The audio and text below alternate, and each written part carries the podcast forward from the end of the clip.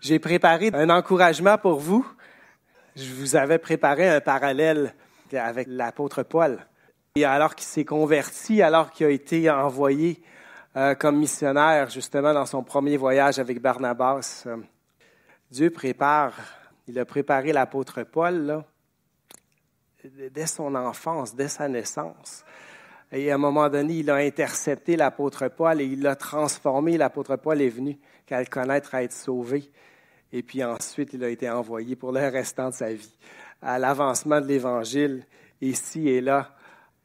La préparation d'un missionnaire, on a entendu parler, puis Dieu prépare les cœurs, Dieu prépare les familles. Galate 1.15, Paul nous donne un, un, petit aperçu sur cette préparation-là, même avant qu'une personne soit sauvée, même avant que Dieu connaît les choses, Dieu dans sa souveraineté, il guide les cœurs vers sa volonté. Puis Galate 1,15 nous dit, Paul nous dit, mais lorsqu'il plut à celui qui m'avait mis à part, hein, le Seigneur Jésus, dès le sein de ma mère et qui m'a appelé par sa grâce à révéler à moi son Fils afin que je l'annonce parmi les païens. Alors, Paul nous donne cette, cette révélation que Dieu, puis c'est pas le seul dans la Bible qui le fait, mais que Dieu, sa préparation, elle commence bien au-delà de nos préparatifs mais la préparation de Dieu, la préparation des cœurs, des circonstances, euh, même de nos éducations, de nos backgrounds. Tu sais. Des fois, on est appelé à l'œuvre du Seigneur à laisser des métiers, puis on, est là, mais, mais, tout ce temps-là, tout cet argent-là, à quoi ça aura servi? Mais Dieu connaît, Dieu connaît cette préparation, que ce soit une préparation pratique, une préparation de caractère, souvent. Euh, tout est inclus dans le plan de Dieu. Et, dès le début, c'est lui qui est à l'œuvre. Quelle grâce de, savoir ça. Ensuite, euh, la conversion d'un missionnaire. Ce matin, là, Isaac, euh, Isaac, à un moment donné, il cherchait des, podcasts en français. Alors, on lui a donné une référence à, nos prédications de l'Église ici. Puis Isaac me disait, il dit, il dit ça arrive souvent là, que avant une lecture de la Bible, vous vous excusez euh, vous, vous, dites, désolé, mais je vais vous lire, euh, neuf versets. Il dit, comment ça se fait? Alors que vous êtes pour entrer dans la parole de Dieu, de lire le texte même, sans paraphrase de Francis ou de Bernard ou de Raymond. Comment ça se fait? Vous vous, vous, excusez comme si c'était de, prendre une relique poussiéreuse là, dont on ne comprend pas le sens. Mais non, j'ai dit, je ne sais pas pourquoi est-ce qu'on s'excuse. Ça doit être une, maladresse canadienne. Les Canadiens sont, réputés pour s'excuser de tout et de rien. J'ai dit, ça n'a aucun sens qu'on s'excuse. Alors qu'on s'approche du texte même, alors qu'on veuille en faire la lecture. Hum.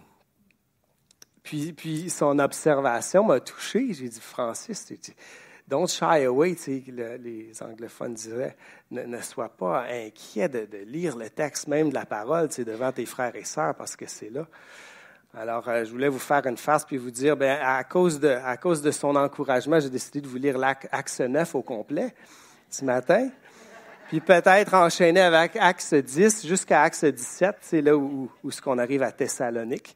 C'est mon, livre préféré. Euh, Étant donné que, je suis dans un, un, message raccourci ce matin, là, euh, je ne le ferai pas, mais, cette lecture de la parole, la conversion de Paul, j'aimerais vous lire quand même.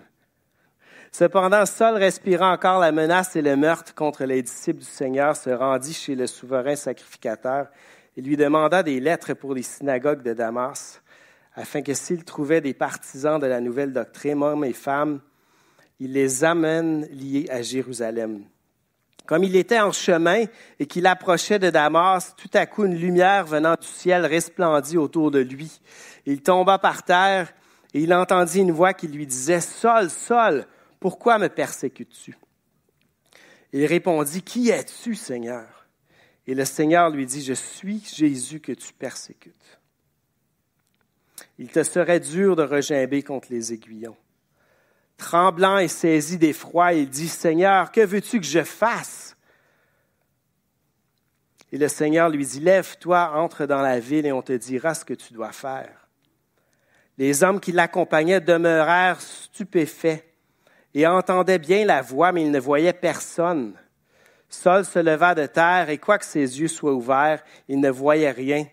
On le prit par la main et l'on conduisit à Damas. Il resta trois jours sans voir, aveugle. Il ne mangea ni ne but. Or, il y avait à Damas un disciple nommé Ananias. Le Seigneur lui dit dans une vision, Ananias. Il répondit, Me voici, Seigneur. Et le Seigneur lui dit, Lève-toi, va dans la rue qu'on appelle la droite, et cherche dans la maison de Judas un homme, Saul de Tarse, car il prit et il a vu en vision un homme du nom d'Ananias qui entrait et qui lui imposait les mains afin qu'il recouvre la vue.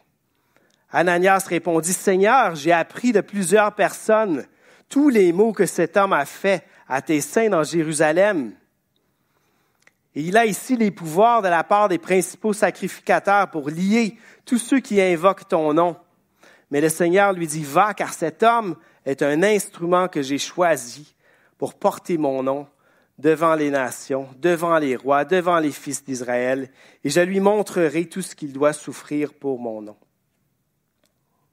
Ananias sortit et lorsqu'il fut arrivé dans la maison, il imposa les mains à Saul en disant, Saul, mon frère, le Seigneur Jésus qui t'est apparu sur le chemin, par lequel tu venais m'a envoyé pour que tu recouvres la vue et que tu sois rempli du Saint-Esprit.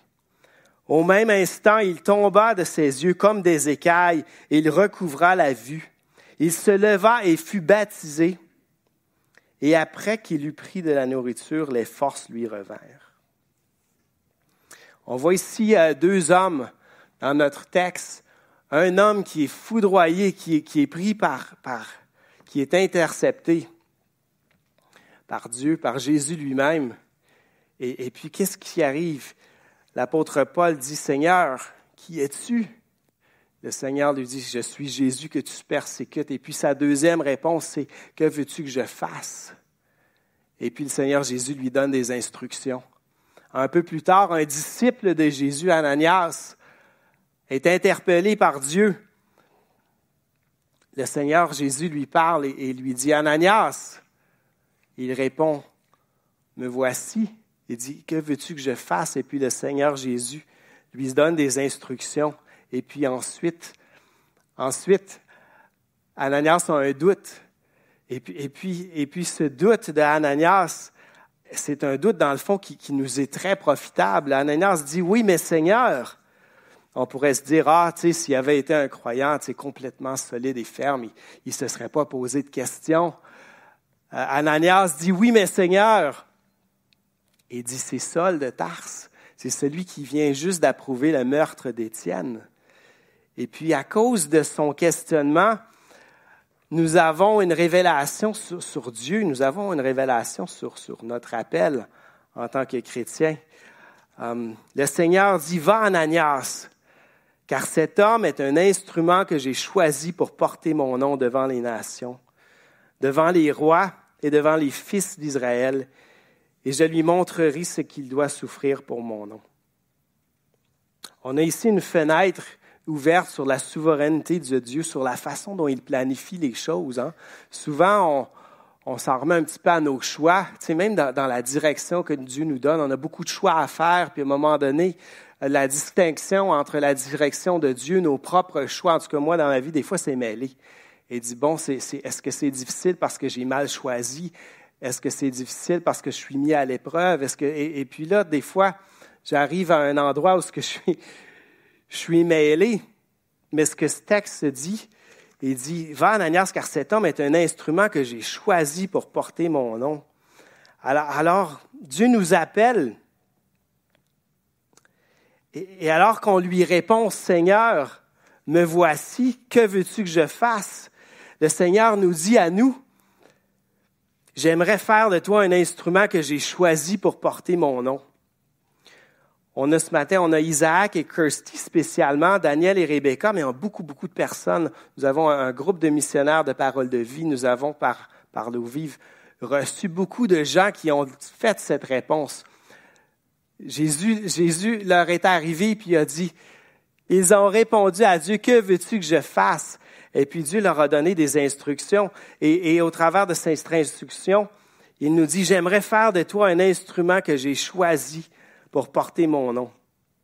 De savoir que Dieu nous choisit pour son œuvre, de savoir que, que, que tout c'est dirigé là-haut, dans, dans, son monde, selon sa volonté, ça change toute la donnée. Ce n'est plus seulement nous qui sommes à son service, un petit peu comme pour compenser le, paiement de notre dette, mais c'est vraiment lui qui orchestre la direction de nos vies, qui orchestre nos plans et notre service. C'est lui qui nous choisit pour être un instrument. Pour porter son nom, nous sommes tous, tous porteurs de son nom, tous appelés dans des proportions différentes, selon nos dons différents, à porter son nom, à porter l'Évangile. Avec le Seigneur Jésus, on est en confiance, il n'y a pas d'attrape. Il use de transparence envers nous. Ça fait drôle de dire ça de Dieu. Son travail est difficile, son travail est coûteux. Nos missionnaires le savent déjà, ils ne sont pas rendus. Um, mais le Seigneur Jésus nous dit, il le dit à Paul, il dit, je lui montrerai tout ce qu'il doit souffrir pour mon nom. Alors Dieu, Dieu use de transparence envers ses serviteurs, mais que la récompense sera grande. D'être choisi par Dieu pour être un instrument, ça change les choses. C'est lourd quand on a l'impression que tout repose sur nos épaules. Mais quand nous sommes son instrument, si tout devait reposer sur les, capacités, les talents de, notre groupe de parole de vie, est-ce que ça serait supportable? Est-ce que ça en vaudrait la peine? Il y a des jours que oui, absolument. Il y a des jours, ouf, on trouverait ça difficile, mais d'avoir été choisi par Dieu, mis à part par son Église, pour porter son nom, ça change la donne complètement. Une illustration simple pour ceux qui sont un peu musicales. Euh, on parle d'instruments. Par exemple, si Dieu fait de nous une trompette, c'est lui qui souffle dans cette trompette. On est là, morceau de cuivre, pas si pire. Tu sais, des fois ça brille, des fois ça brille moins. Des fois on est poqué, des fois pas trop. Des fois on a un beau caisse. C'est notre Dieu qui souffle au travers de cet instrument et c'est lui qui connaît les gammes, c'est lui qui connaît les arpèges et puis il connaît la pièce au complet d'un bout à l'autre. Alors, alors de se mettre à son service, de lui répondre, me voici, envoie-moi, de lui dire, que veux-tu que je fasse? Quelle opportunité. Alors que vous choisissez, ah, peut-être que ça a été fait, peut-être que c'est à venir, de dire à, Dieu, qui vous interpelle, me voici. Que veux-tu que je fasse? Sachez, sachez que son plan pour vous, c'est un, c'est un plan, plan de vous utiliser. C'est un plan de, de faire de vous un instrument. Et nos missionnaires qui s'en vont, Dieu fait de vous un instrument pour porter son nom jusqu'aux nations. Ça change, ça change tout. Euh, on a un Dieu glorieux qui fait une œuvre parfaite. On a un Dieu qui sait ce qu'il fait. On a un Dieu où il n'y a pas de, fine print. Tu sais, comment est-ce qu'on dit? Il n'y a pas une clause minuscule à la fin du contrat qui nous dit. Il nous informe par sa parole que ça va être difficile. Il nous informe que c'est pour la cause la plus glorieuse qu'il y a le salut des hommes. Alors, je vous invite à son service. Prions ensemble. Ça termine mon encouragement. J'inviterai l'équipe à, à, à, simplement venir s'installer alors que je prie.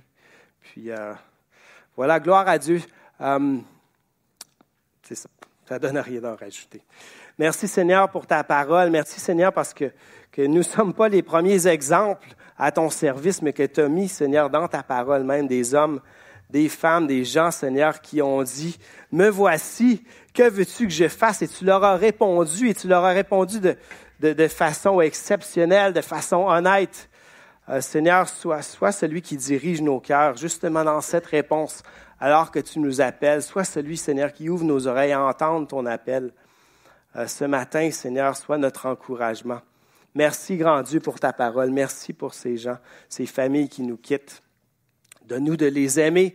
Donne-nous d'en prendre soin jusqu'au bout de leur séjour ici et, ici, et, et continue, Seigneur, de te révéler à eux. Réponds à leurs prières, Seigneur. Exauce leurs requêtes et sois le soutien de leur cœur euh, lorsque les circonstances sont difficiles, sois le soutien de leur cœur, le soutien de leur foi, Seigneur, et que, et que ton nom soit porté Seigneur, à toutes les nations jusqu'à ton retour. Merci. Amen.